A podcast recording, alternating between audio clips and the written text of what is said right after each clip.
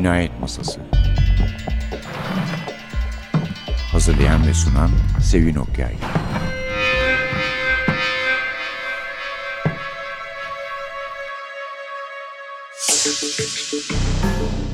Merhaba, NTV Radyo'nun Cinayet Masası programına hoş geldiniz. Efendim bir konuğumuz var, çok hatırlı bir konuk. Daha önce de olmuştu konuğumuz. Hatta kitap fuarındaki toplantımızın da diyeyim en hatırlı konuydu. Bana kalsı zaten moderatörlüğü de tamamen ona bırakırdım ama hoş geldiniz Erol Bey. Sağ olun, teşekkür ederim efendim. Erol Üye Pazarcı konuğumuz. Hatta ben diyorum ki kendisine bir 3 saat bir polisiye dersim var bir üniversitede. Orada kitabını alacağım Erol Bey'in önüme koyacağım güzelce oradan. Hayır bir şey unutursam diye ne olur ne olmaz tabii, sırayı tabii. bozmayan. Evet şimdi iki hafta üst üste genel ve özel polisiye durumlarını konuşacağız. Bu hafta bir tarihinden başlayarak bir genel değerlendirme yaparız değil mi Erol Bey? Evet efendim. Ben çeşitli yerlerdeki konuşmalarımda ve üniversitelerde falan anlattıklarımda dinleyicilerin en çok ilgilendiği konulardan birisi de 33. Osmanlı Padişahı Abdülhamid'in polisiye romanı olan Büyük Merakı'ydı. Evet. İsterseniz e, polisiye tarihinde bu meraklı zatın Tabii. e, öyküsünü anlatalım. Efendim Osmanlı padişahları her birinin bir merakı vardır. Ya bugünkü tabirle hobisi vardır. Şiir yazarlar. Bestecidir, Hattatlık yapar. Mesela 3. Selim Sultan Yegah makamının mucididir. Ama bunlar böyle ince şeyler. Abdülhamit e- enteresan bir zat. Böyle eski tabirle havassa mahsus sanatları değil de avama mahsus merakları var. Mesela çok iyi bir marangoz. Kafası sıkıldığı zaman yahut çok keyifli olduğu zaman sarayın marangozhanesine gidiyor. Oradaki ustalarla beraber masa yapıyor, koltuk yapıyor, bilmem ne yapıyor falan. Yahut fotoğrafa çok meraklı. O zamana göre inanılmaz bir fotoğraf koleksiyonu. 35 bin tane Türkiye'nin her yerinin fotoğrafını çektirmiş. Bugün İstanbul Nerede Üniversitesi'nde olan. İstanbul Üniversitesi'nde. Ha, çok güzel. Efendim böyle meraklı. Porsiyene meraklı. Bir porselen fabrikası kurmuş. Gidip çamurla uğraşıyor. Ve sonra da Sevir meşhur Sevir porselenlerine anlaşmış. Teknik yardım almış. Fransa'ya adam göndermiş. Şimdi hala o Yıldız Sarayı'nda e, o fabrika çalışıyor. Küçük şirin bir fabrika. Bu ilginç adamın bir başka merakı daha var. Polisiyorum. İnanılmaz polisiyorum meraklısı. Şöyle söyleyeyim aslında devlet adamları arasında polisiyorum meraklılar çoktur. Mesela Winston Churchill Sherlock Holmes'in hayranıdır. Hatta bir gün sorarlar bütün hikayelerini bili okudunuz mu?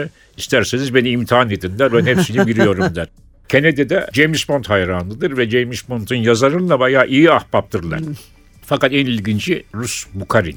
Stalin, Troçki ve Lenin'den sonra dördüncü adam. İnanılmaz bir şey e, polisiye roman meraklısı. Polisiye roman okurken parti kongrelerini bile kaçıran bir adam. Yani bö- böyle söyleyin şey var. Meraklı siyasiler var. Fakat onların içinde en meraklısı demin de vurguladığım gibi Abdülhamit. programda da arkadaşımız Suha Çalkıvık Aman Vermez Avni'den bölümler okuyacak. Aman Vermez Avni Ebu Süreyya Sami'nin kitabı biliyorsunuz Osmanlı'nın Sherlock Holmes'ü ve kitabı sadeleştiren ve notlarla yayına hazırlayan da zaten Erol Üye Pazarcı.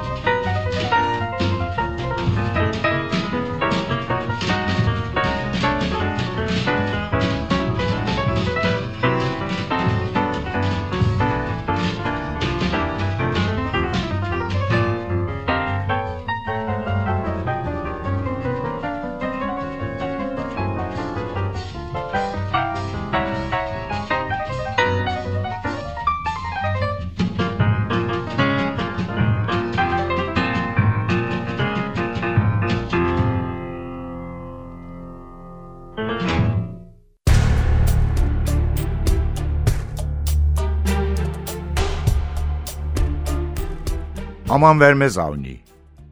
Taksim'de, Kazancılar'da üç odalı eski bir evde hem arkadaşı hem öğrencisi olan Arif'le birlikte oturan Avni, her zaman olduğu gibi geç yattığı halde erken uyanmış ve Arif'e bir sütlü kahve hazırlamasını söylemişti.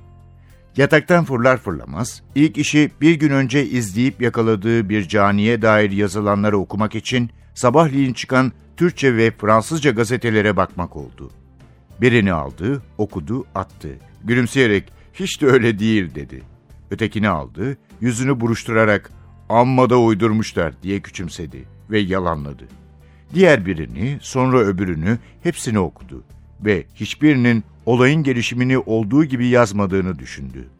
Tam bu sırada zaptiye nezaretinden bir sivil polis gelerek Nazır Paşa'nın hemen kendisini beklemekte olduğunu söyledi. Avni Arif'e çabuk kahvemi diye bağırdıktan sonra polis memuruna hemen giyinip geleceğini söyledi. Kahvesini ağzı yanarak içtikten ve bir de dolma kadar kalın sigara sararak çekiştirdikten sonra Arif'e evden bir yere ayrılma, sana haber gönderirim deyip her günkü kıyafetiyle çıktı. Zaptiye nezaretine gitti. Nazır sabırsızlıkla Avni'yi bekliyordu. Oysa umursamaz bir ifadeyle ve hiç çekinme göstermeden içeri girip Nazır'a askerce bir selam verdi. Ve sonra odanın duvarlarını incelermiş gibi etrafına bakındı. Nazır söze bir giriş yapmadan şöyle dedi. Avni Efendi, aferin, tam vaktinde geldin. Daha kaldırmadılar. Ahır kapısıyla çatladı kapı arasında fenere yakın bir mevkide, sahilde ve çakıl taşlarının üzerinde yanmış bir ceset bulunmuş. Etleri tamamen yanmış. Yalnız kemikleri kalmış olduğundan kimliğini belirlemek mümkün olamıyormuş. Cesedin bir cinayet kurbanı olduğuna şüphe yok. Cesedi muayeneye giden doktorla savcı yardımcısı ve bizim memurlarımız tam bir açmazda kalmışlar. Bir türlü bir fikir beyan edemiyorlarmış. Bu meselede de senin yeteneğine başvuracağım. Göreyim seni. Avni içeri girişinde olduğu gibi keskin bir selam vererek odadan çıktı. Yürürken kendi kendine söyleniyordu. Bu adliye memurlarının kafaları da amma garip çalışıyor. Her şeyden sonuç çıkarmak değil, birçok hüküm vermek istiyorlar. Bir adam yanmış. Bu adam kendi kendini yakmamıştır. Öyle olsaydı kendi cesedini deniz kenarına kadar getiremezdi. Evet, ortada bir cinayet var. Katil kim? Onu düşünelim.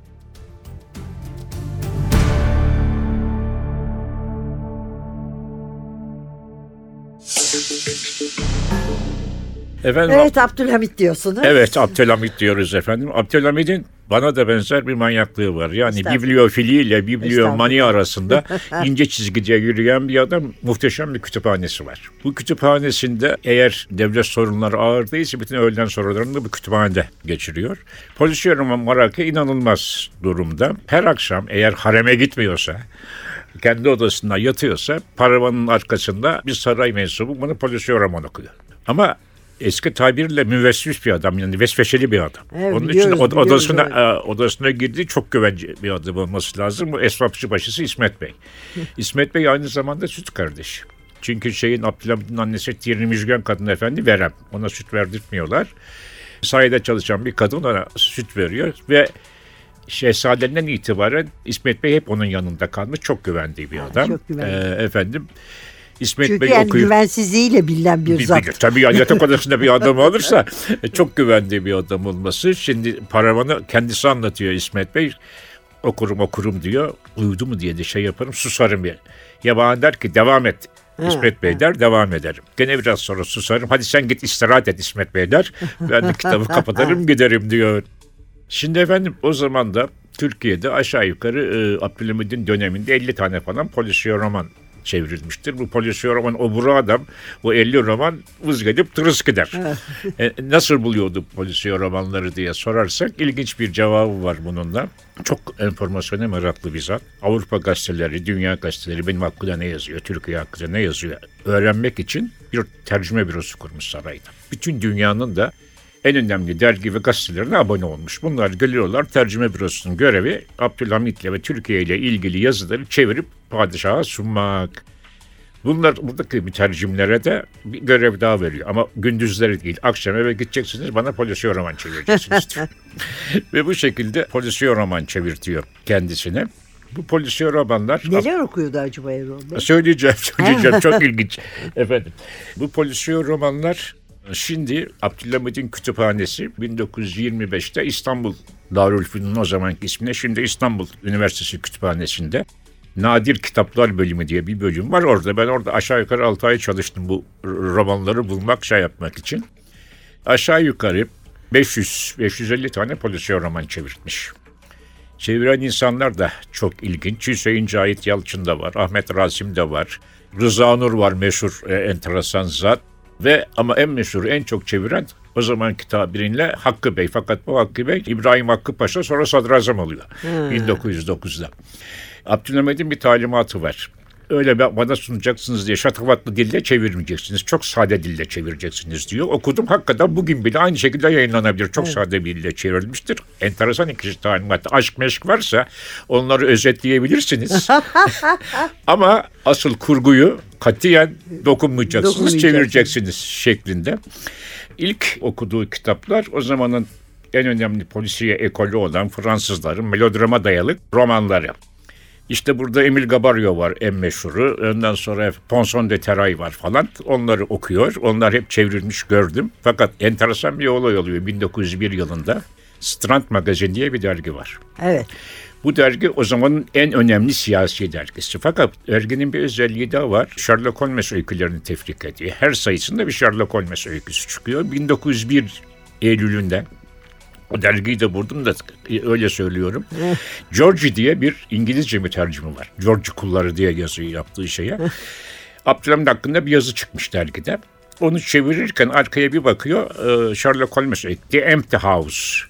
Boşhane diye çeviriyor onu. Ya bu kadının hoşuna gidiyor diyor. Kendi okumuş çok beğenmiş. Efendimiz diyor işte sizin hakkındaki makaleyi çevirdim. Bir de bir polisi öykü var. Bunu da çevirdim. Padişah oluyor. Hayran. Hiç Fransızlara falan benzemiyor. Bomba gibi bir Sherlock Holmes öyküsü.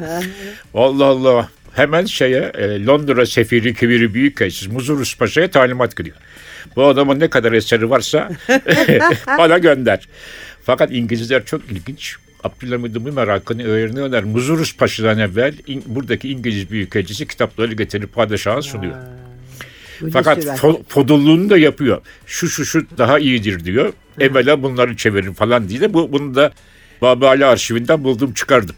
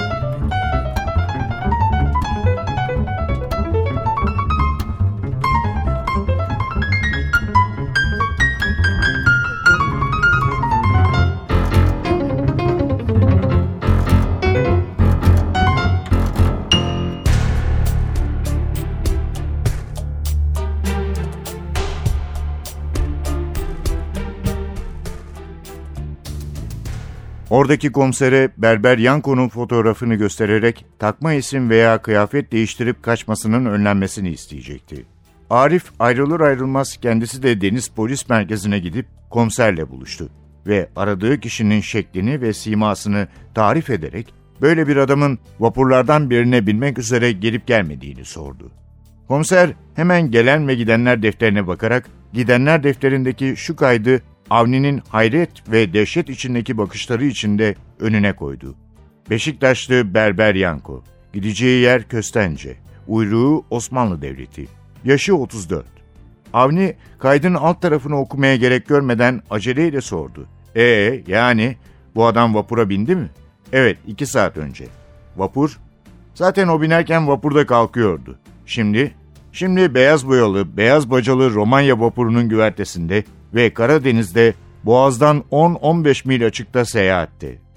Yıldırımla vurulmuşa dönen Avni, eyvah kaçırdık dedi. Komiser sordu, bu adam sanık mıydı? Kamelya'nın katili. Şaşkınlık içinde. Yok canım, halbuki elinde zaptiye nezaretinden onaylanmış, yasal yollardan alınmış pasaportu vardı. Gördüğünüz kayıtta o pasaporttan alınan bilgilerle yazılmıştır. Omuzlarını silkerek, olabilir. Pasaport almaktan kolay ne var? Her neyse, burada işimiz kalmadı demek. Allah'a ısmarladık. Avni gayet soğuk bir duşun altından çıkmış gibi birbirine çarpan dişlerini sıkmaya çalışarak oralarda amaçsızca dolaştı. Ara sıra sabırsızlık işaretleri gösterdiğinden öğrencisi Arif'i beklediği anlaşılıyordu. Biraz sonra o da geldi. Avni Arif'e hemen işaret verdi. Karaköy'e gidip tünele bindiler ve Beyoğlu'na çıktılar. Cadde-i Kebir'de ağır ağır ilerliyorlardı. Karşıdan bir çift Yağız Macar katanası koşulu muhteşem bir araba kendilerine doğru geliyordu. Yaklaşınca Arif birden şaşaladı.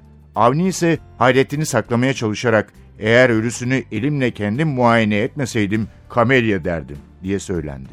Gerçekten de arabada fevkalade görkemli bir tuvalet içinde görenleri şaşırtacak derecede kamelyaya benzer bir kadın etrafındakilere gülümseyip mutluluklar vaat ederek geçiyordu. Avni Arif'e aceleyle şu emri verdi. Arabaya, arabacıya dikkat ettin mi? Belki bize lazım olur. Fotoğrafını bile çektim. Arif, zekisin. Sizin çırağınızım.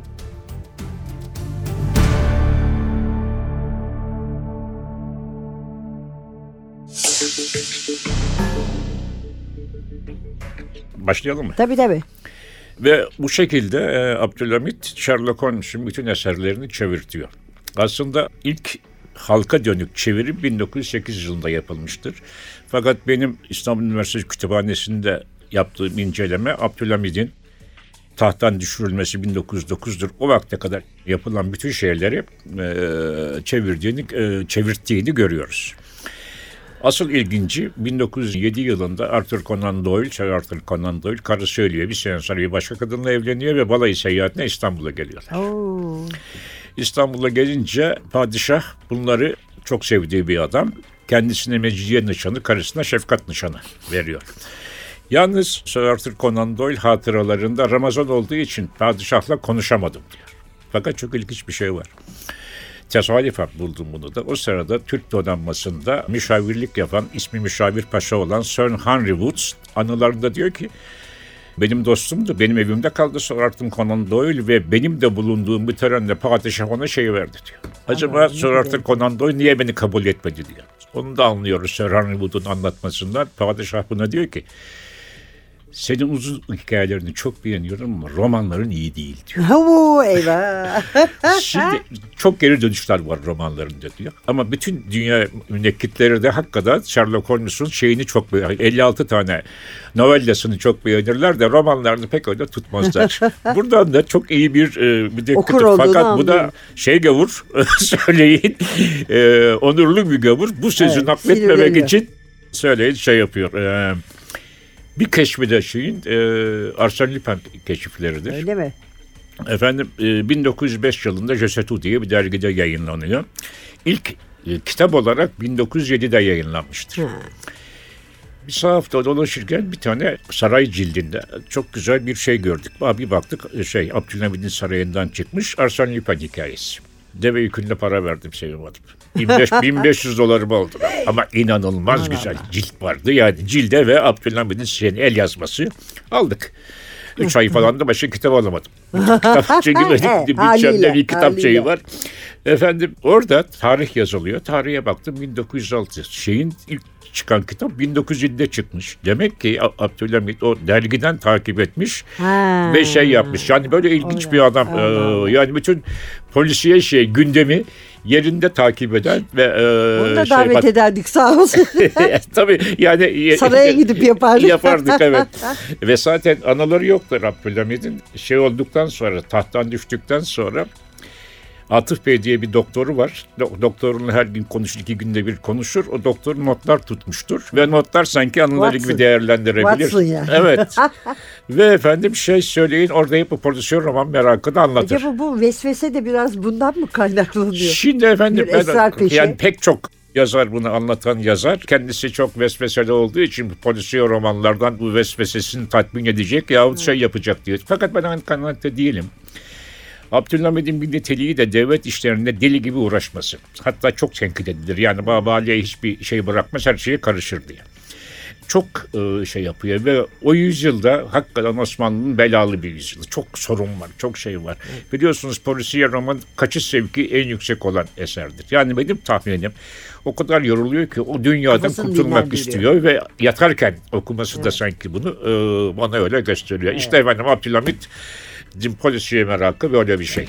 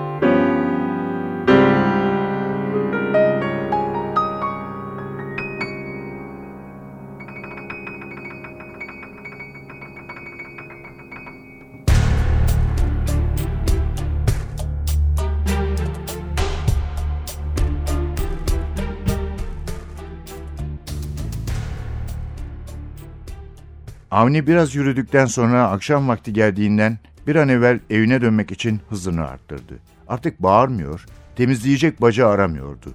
Kız taşını geçip de Saraçhane'ye geldiği sırada karşısına bir Ermeni papazı çıktı.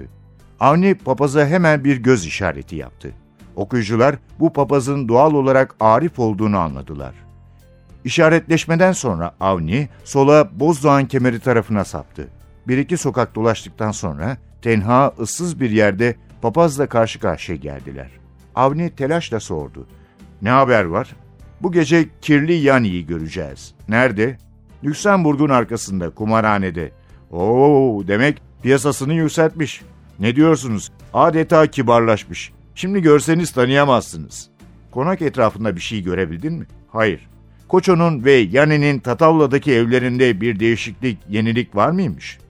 Dün bu işte görevlendirdiğimiz polis hiçbir değişiklik olmadığını söylüyor. Yalnız Koço'nun küçük kız kardeşi meydanda yokmuş. Çoktan beri mi? Bir, bir buçuk aydan beri. Ben onu buldum. Hayretle. Nasıl? Sonra durumu kabullenerek. Zaten siz harikulade bir adamsınızdır. Evet, şimdilik kapandı. Bundan sonra da ipin ucu elimizde. Şimdi ne yapacağız? Eve gidip elbiselerimizi değiştirdikten sonra gece yarısını bekleyeceğiz. Evde de görülecek işlerimiz, yapılacak planlarımız var. Şimdi ayrılalım. Sen yine komşunun bahçesinden eve gireceksin. Ben de Galatasaray Polis Merkezi'nde bu kıyafetimi değiştirip eve döneceğim.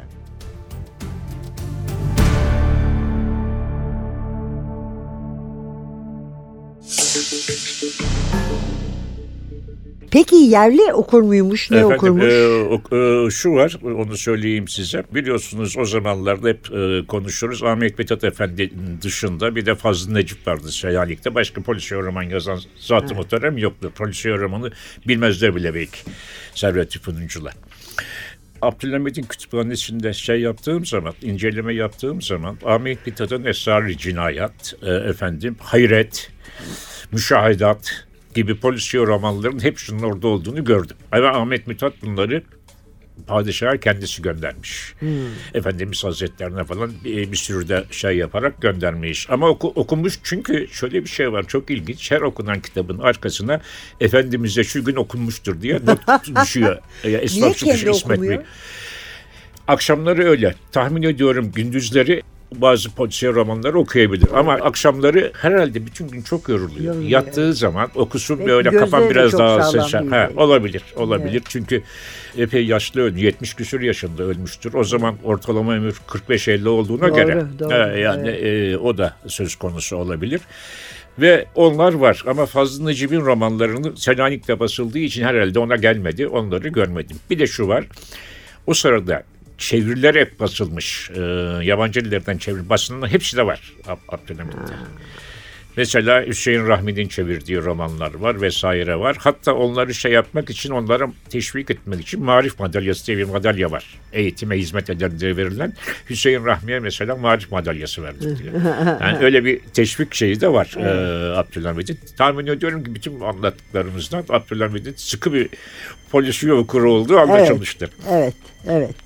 Demek ki bizim öncülerimizden de sayılabilir Evet, bu evet. anlamda. Bizim gibi her ne kadar e, polisiye e, roman çok severlerinin öncülerinden her, diyebiliriz. her ne kadar muhbirleri ve yıldız korkusuyla çok hayırlı anılmasa da ama evet. polisiye açısından hayırla Evet. anabiliriz. Mutlaka olmuştur değil mi teşvik edici bir şeyi yani. yani çevrilmiş en azından kitaplar. Tabii tabii tabii. Yani ondan evvel 1881'den evvel hiç polisiye roman çevrilmemiş. 1881'den 1908'e kadar 50'ye yakın polisiye roman çevriliyor. Peki efendim e, Erol Üye Pazarcı konuğumuzdu. Önümüzdeki hafta e, ikimizi de üzen bir konuyla devam edeceğiz efendim. O zaman görüşene kadar. Mikrofonda Sevin, masada Hasan, bize Aman Vermez Avni'den bölümler okuyan arkadaşımız Soha Çalkivik. Hepinize iyi günler dileriz. Hoşçakalın.